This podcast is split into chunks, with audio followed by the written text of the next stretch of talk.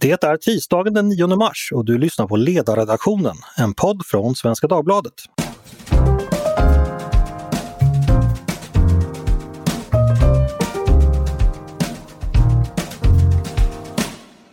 Det är fullt krig i Liberalerna. I dagens podd ska vi försöka titta bakom stridsröken, dyka ner i skyttegravarna och försöka förstå vad det egentligen som händer i det lilla partiet där en viss kluvenhet påstås vara en del av själva identiteten men som nu verkar mer splittrad än någonsin. För att göra det har vi med oss Sofia Nebrant som är politisk redaktör på Kristianstadsbladet, mångårig liberal debattör och opinionsbildare i olika roller, bland annat som grundare av det liberala magasinet Neo och en gång långt tillbaka i tiden i förra seklet också tjänsteman på Liberalernas riksdagskansli. Välkommen hit Sofia! Tack så mycket! Hur mår du? Jag mår mycket bra. Själv? Jo, då, jag mår jättebra. Kul att höra. Dessutom har vi med oss Adam Sveiman som är politisk redaktör på Göteborgs-Posten. Också du har ett långt engagemang i Liberalerna bakom dig, bland annat som ordförande för Liberala ungdomsförbundet. Välkommen du också Adam! Tack så mycket! Är allt bra i Göteborg? Jo då, solen skiner inte längre. Nej, det är som det brukar på framsidan. Själv heter jag Andreas Eriksson och jag har en kort och föga minnesvärd karriär inom den liberala rörelsen bakom mig också som medlem i Luff Lidingö på 90-talet. Men det kommer inte hjälpa mig nu för det var en annan tid och ett annat liv. Nu ska vi tala om nutiden och då ska Sofia och Adam hjälpa oss. Det var alltså i fredags eftermiddag förra veckan, eh, för övrigt en ökänd tid för nyhetssläpp som man inte vill se diskuterade för allt mycket, som Liberalerna kunde berätta att partistyrelsen kommit överens om en ny linje i regeringsfrågan. Från och med nu gäller följande, kunde partiledare Nyamko Sabuni berätta på DN Debatt. Liberalerna vill ha en borgerlig regering efter nästa val och man vill lämna januariöverenskommelsen. Just det var förstås inte så oväntade nyheter, men den stora revolutionen återfanns i formuleringen om att för att en ny och borgerlig regering ska kunna tillträda och styra landet kommer det vara nödvändigt att samtala och söka samsyn i sakfrågor med riksdagens alla partier. partier. Det betyder alltså att även Sverigedemokraterna kan vara ett parti att samtala och söka samsyn kring. Och det är nytt och det är revolutionerande när det gäller Liberalerna. Reaktionerna uteblev naturligtvis inte. Partistyrelsen själv var djupt splittrad och redan i helgen samlades partiets största distrikt Stockholm till ett möte där man avvisar den nya linjen. Och i sociala medier har liberala riksdagsledamöter redan bråkat inför öppen ridå.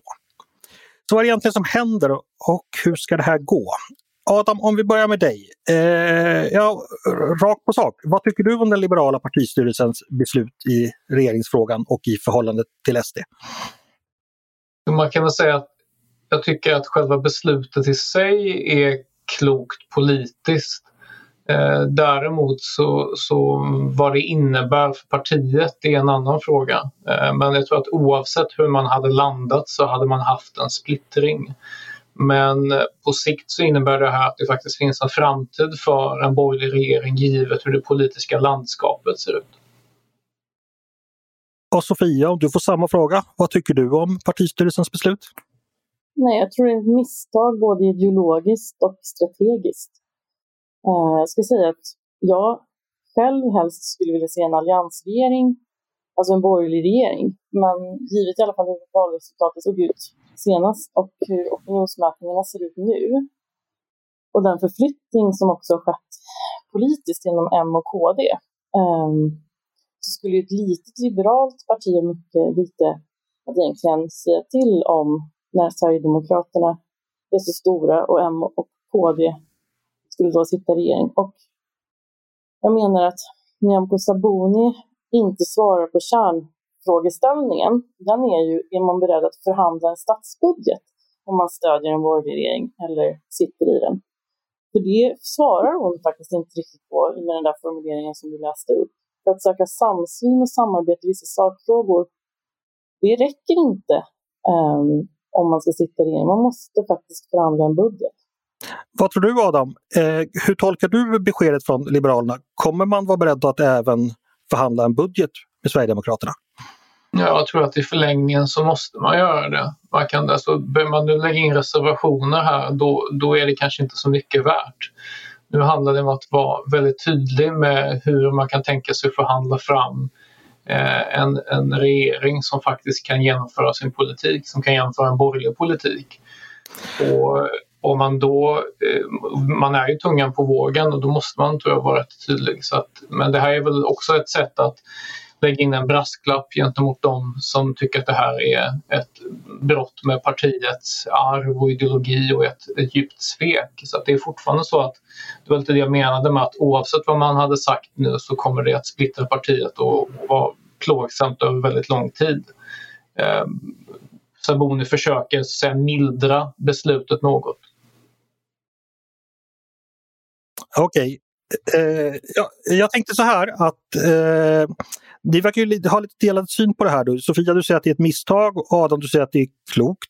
Om vi tar en bakgrund till omsvängningen måste ju, kan ju i alla fall tänkas vara de dåliga opinionssiffrorna där Liberalerna ligger på ungefär 3% just nu när man tittar på sådana här sammanvägda mätningar. Och senast man var över riksdagsspärren, det var faktiskt i september 2019, det var ett och ett halvt år sedan. Skulle det här kunna vara räddningen för partiet rent väljarmässigt? Vad tror du Sofia? Jag har svårt att se det därför att om man identifierar sig väldigt starkt som borgerlig så menar jag att då röstar man nog för, förmodligen redan på M och KD. Alltså vi har ju redan sett den väljarflykten. Eh, om man vill ha ännu hårdare politik så kanske man till och med röstar på SD. Så då blir Liberalerna fyra på bollen för de som identifierar sig som borgerliga. Jag tror mm. inte att tillräckligt många som KD eller M eller allmänborgerliga väljare skulle kunna tänka sig stödrösta på L nu när man har kilat stadigt med, med sossarna och Miljöpartiet under den här mandatperioden. Man har inte trovärdighet i det. Plus att de som menar att, att liksom ett antiliberalt parti som SD inte är lönt att förhandla med eh, för att man också kanske är, tror att idéklimat spelar en väldigt stor roll för landet långsiktigt. Det är också det som gör att man är kritisk till det här rent innehållsmässigt som undertecknad. Ehm, jag tror inte det räcker med att så här, komma överens om att förstatliga skolan och en rad andra reformer som man kan tycka är bra här och nu rent praktiskt. Jag har respekt för det, men jag tror att idéklimat långsiktigt spelar en avgörande roll för ett samhälle. Och då vill jag ge Sverigedemokraterna liksom inte så mycket inflytande över den faktiska politiken heller. Och jag tror att sådana som resonerar mer i de termerna de kommer nog lägga sin röst på Centerpartiet för att vara säkra då åt det andra hållet. Så jag har svårt att se hur man med det här ställningstagandet ska vinna så många nya, att tillbaka sympatisörer och medlemmar. Vad tror du Adam, finns det möjlighet att vinna eh, väljare på det här? Eller är man som Sofia säger fyra på bollen och det finns andra partier att rösta på?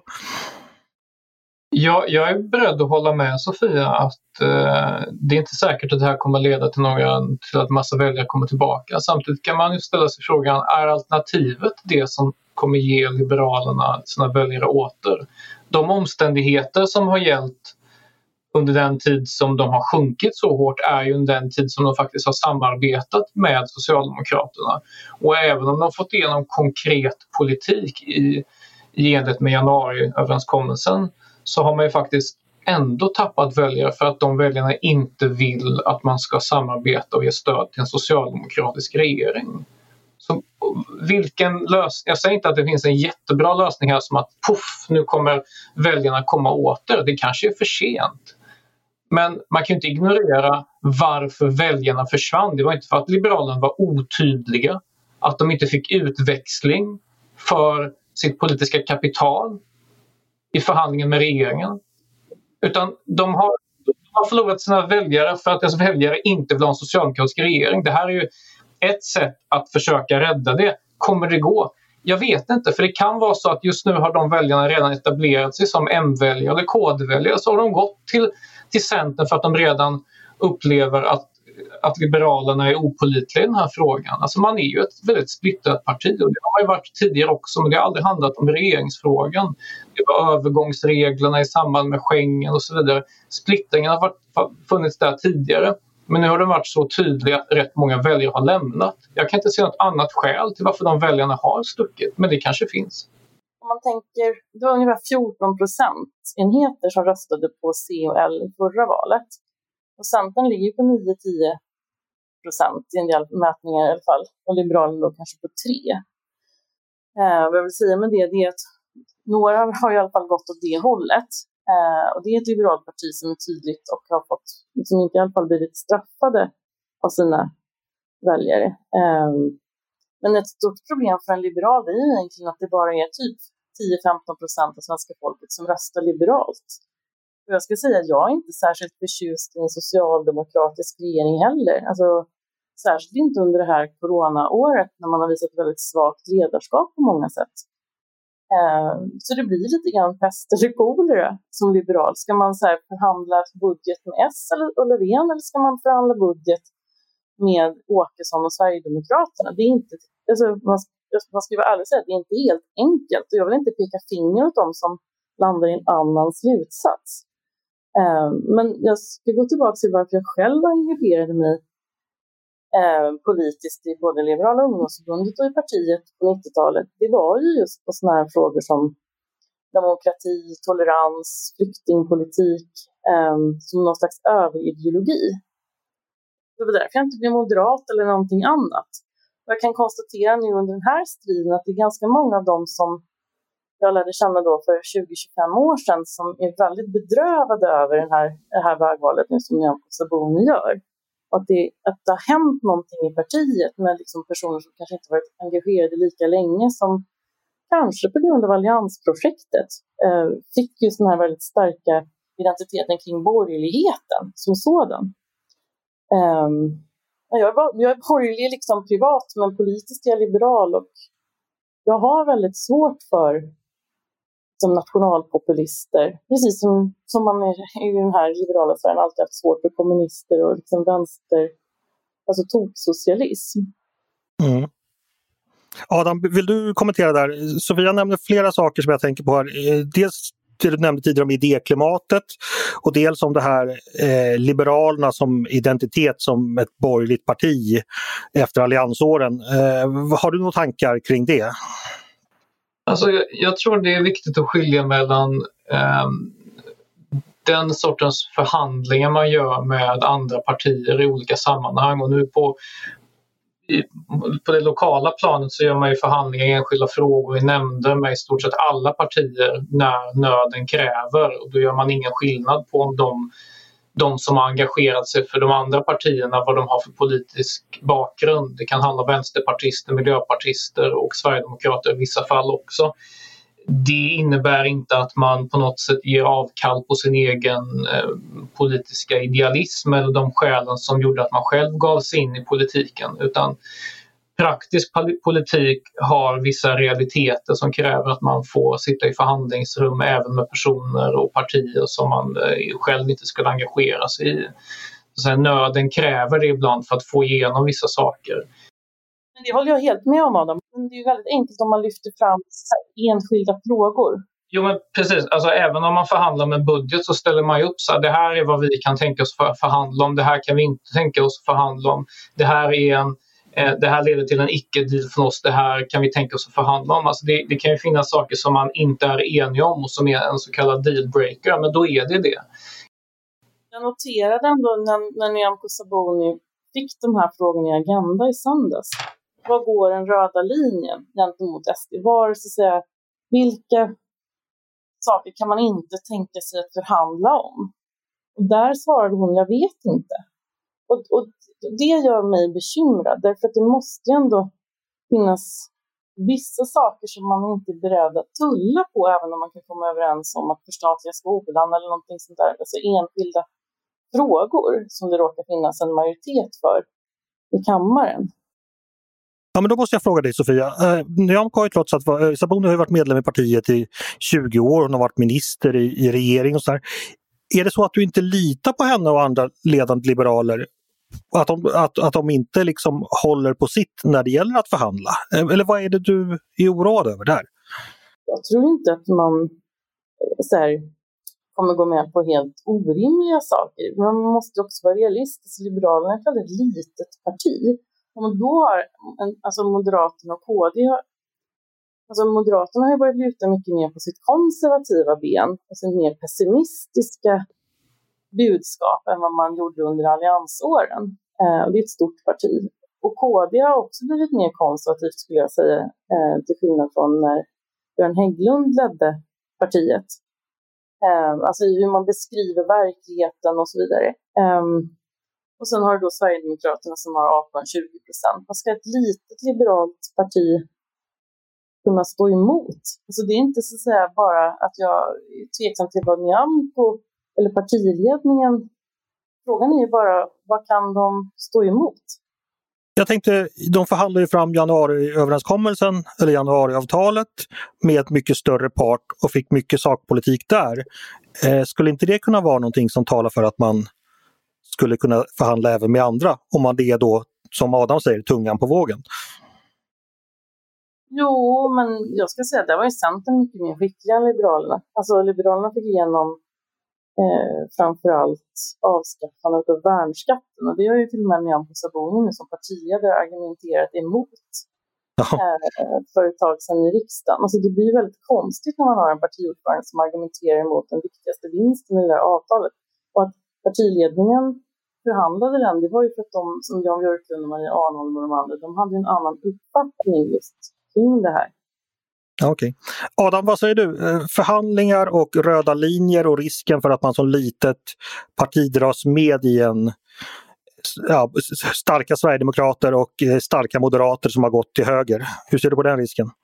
Alltså, ser man på Liberalerna och dess partiledning som en skör blomma som kan på något sätt eh, vissna så fort den kommer i kontakt med övermäktiga krafter så gäller det väl åt vilket håll som helst. Man kan väl bli överkörd i vilket samarbete som helst. Man får väl någonstans tro att ett parti är tydligt med det här är vad vi går in i en förhandling med, det här kan vi tänka oss kompromissa om, det här kan vi inte kompromissa om och att man håller på det.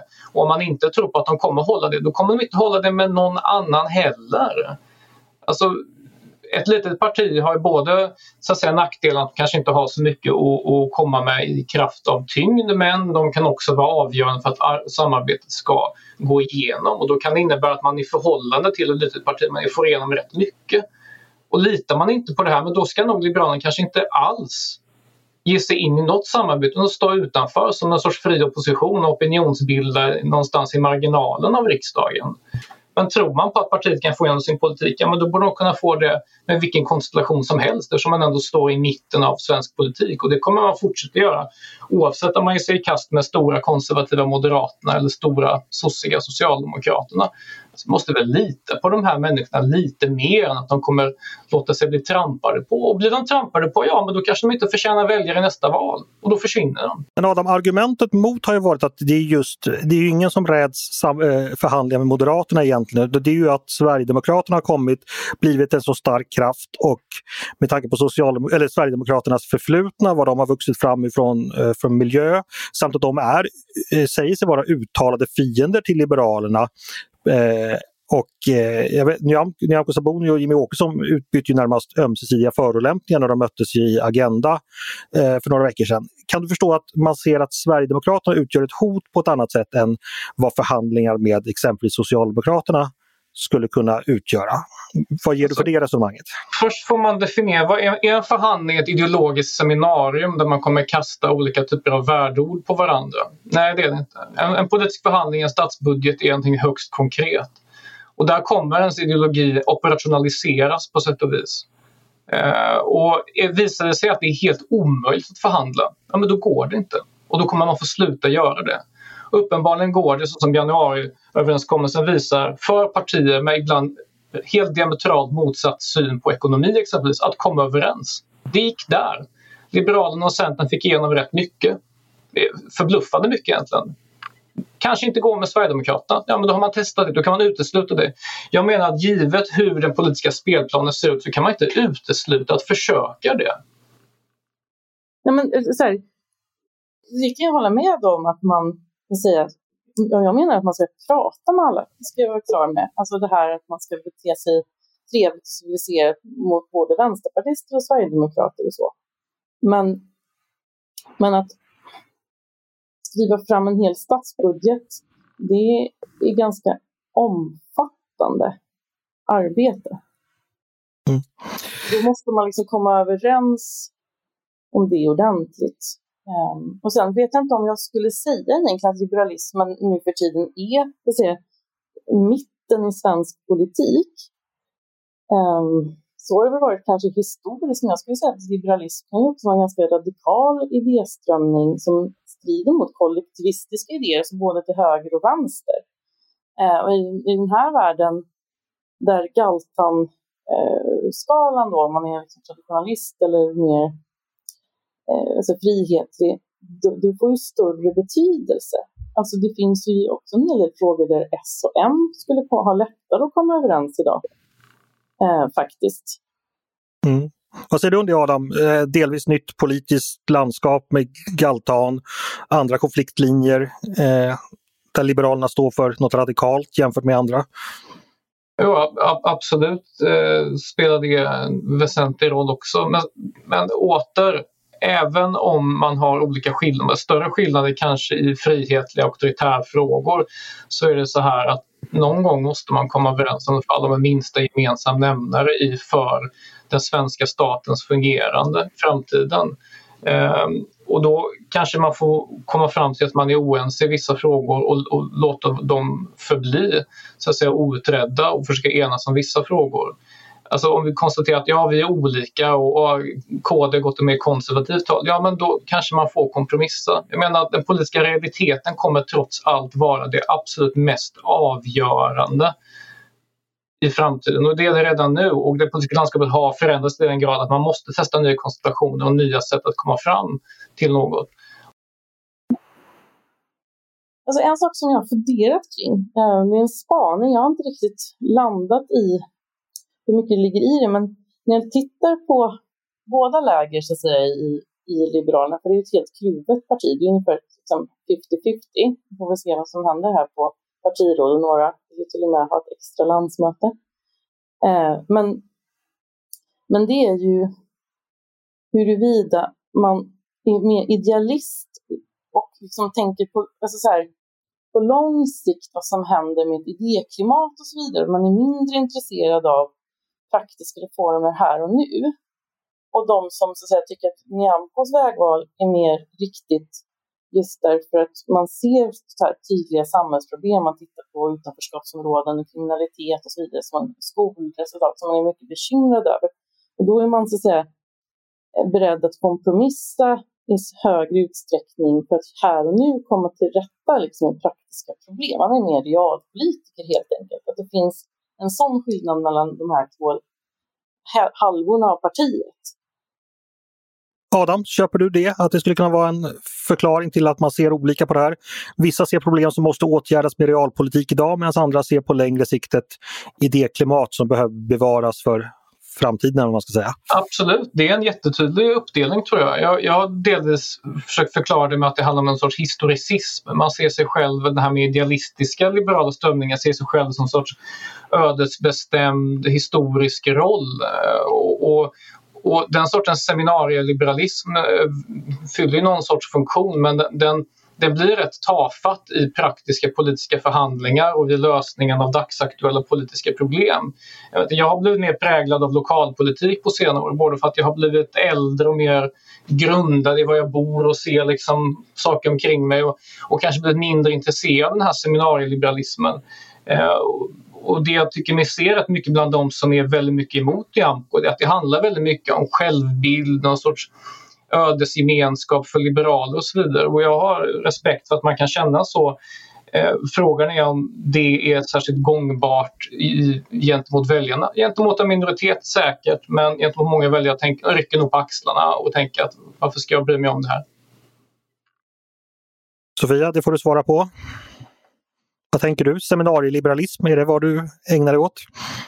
Ja, men vi som är ledarskribenter jobbar ju mycket med opinionsbildning och, och så här. Det finns kanske en anledning till att jag är ledarskribent och inte politiker. Men jag ska säga att jag hade gjort samma analys även om jag hade varit riksdagsledamot.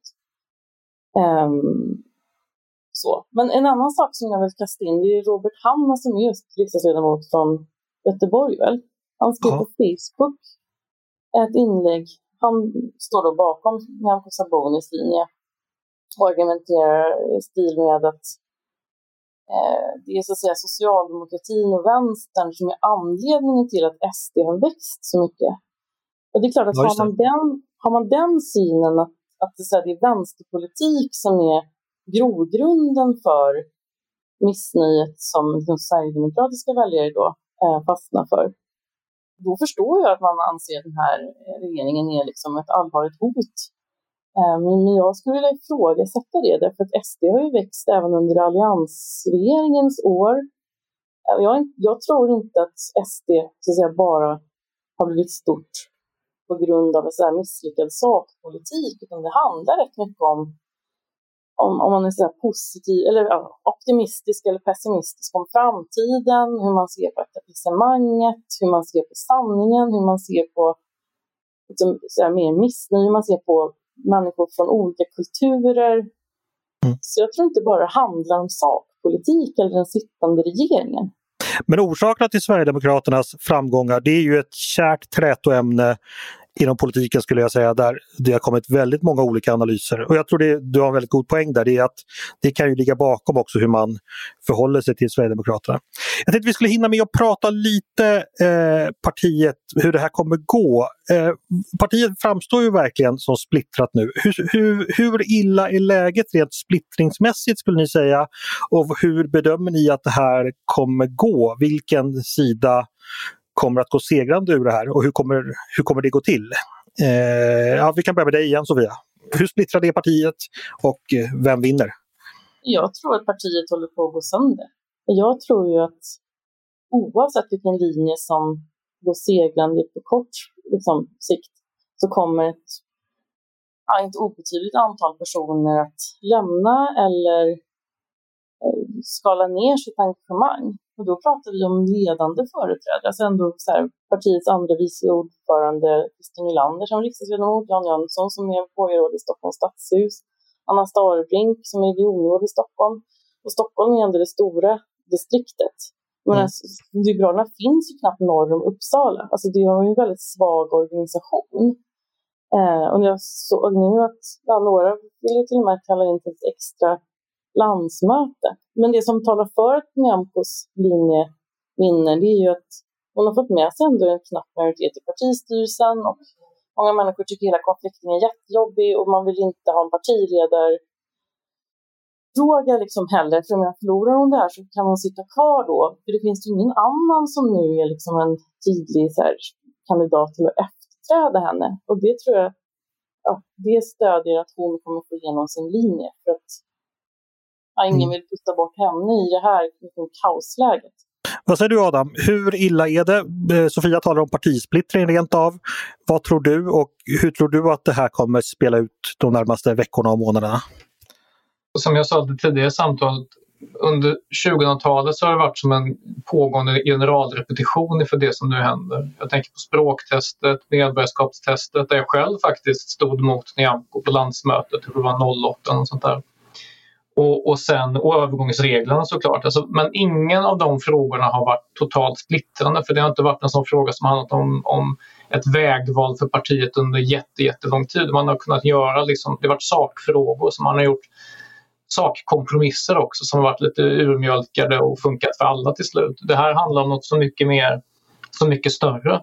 Eh, splittring vet jag inte. Jag tror inte man kan splittra en atom mer än ett antal gånger. Till slut når man någon sorts minsta, minsta möjliga fysiska möjlighet och Liberalerna börjar väl som parti nå den punkten där rätt många har ju lämnat. Jag vet att det dras anekdoter från både ena kanten och andra kanten. Folk som har lämnat efter si och så många år på grund av det här. Det finns folk av båda från båda sidor som har gjort det just för att de också är, har varit rätt otydliga om vilket håll de ska gå åt. Så att, eh, jag, jag tror inte det kommer sluta väl oavsett men det är för att man också dragit den här frågan efter sig så himla länge. Och att inte Jan Björklund, eller ja, Jan Björklund var visserligen rätt tydlig men han var tydlig på ett sånt sätt som gjorde att man tappade väldigt många väljare. Så att, jag tror tyvärr inte det kommer sluta bra för det parti som, eh, som ja, både jag och Sofia har ägnat rätt, många, rätt mycket av vårt liv åt faktiskt. Det var ju väldigt dystert. Eh, Sofia, kommenterar du? Vad, vad skulle du vilja säga om detta? Jag håller med Adam. Alltså, um, det är klart att det är liksom personer som lutar åt båda hållen som lämnar och känner sig missmodiga. Jag menar, många blev väldigt missnöjda när man ingick det här januariavtalet. Alltså, jag vet inte, jag tror att det bästa kanske hade varit på kort sikt, det löser inte den långsiktiga frågan som Adam är inne på, men det är att man skulle som sagt att ja, januariavtalet avslutas typ om ett år eh, och sen skulle man gå till val som en enskilt parti utan att få ställning i regeringsfrågan före valet. Eh, för att just kunna förhandla både till höger och vänster beroende på hur mandatfördelningen ser ut. Jag menar, någonstans så tror jag båda de här halvorna av partiet vill ju ha en alliansregering eller en borgerlig regering.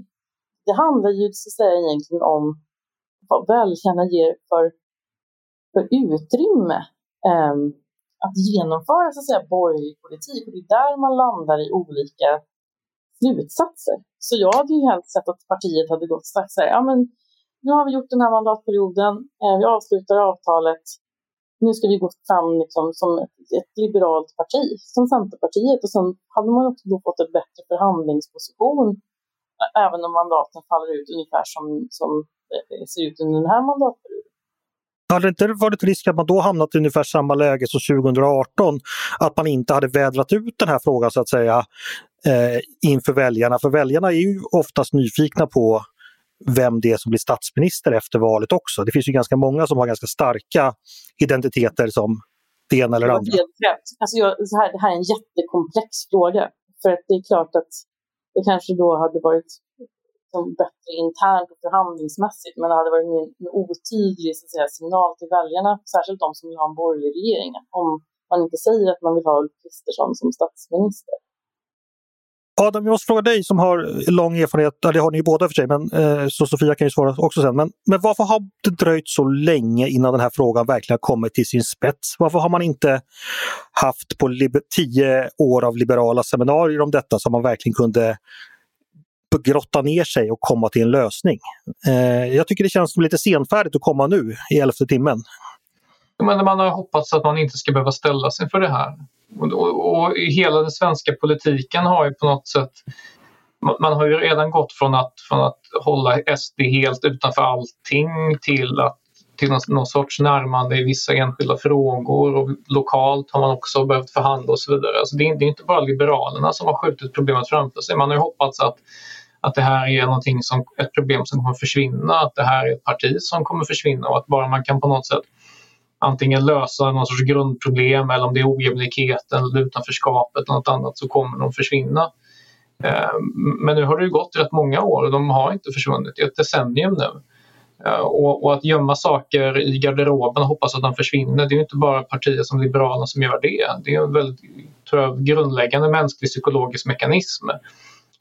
Just med tanke på att för mm. Liberalerna så innebär det en konfrontation av det som har varit konflikten inom partiet egentligen sedan tidigt 2000-tal, alltså sedan, sedan 02 och språktestfrågan.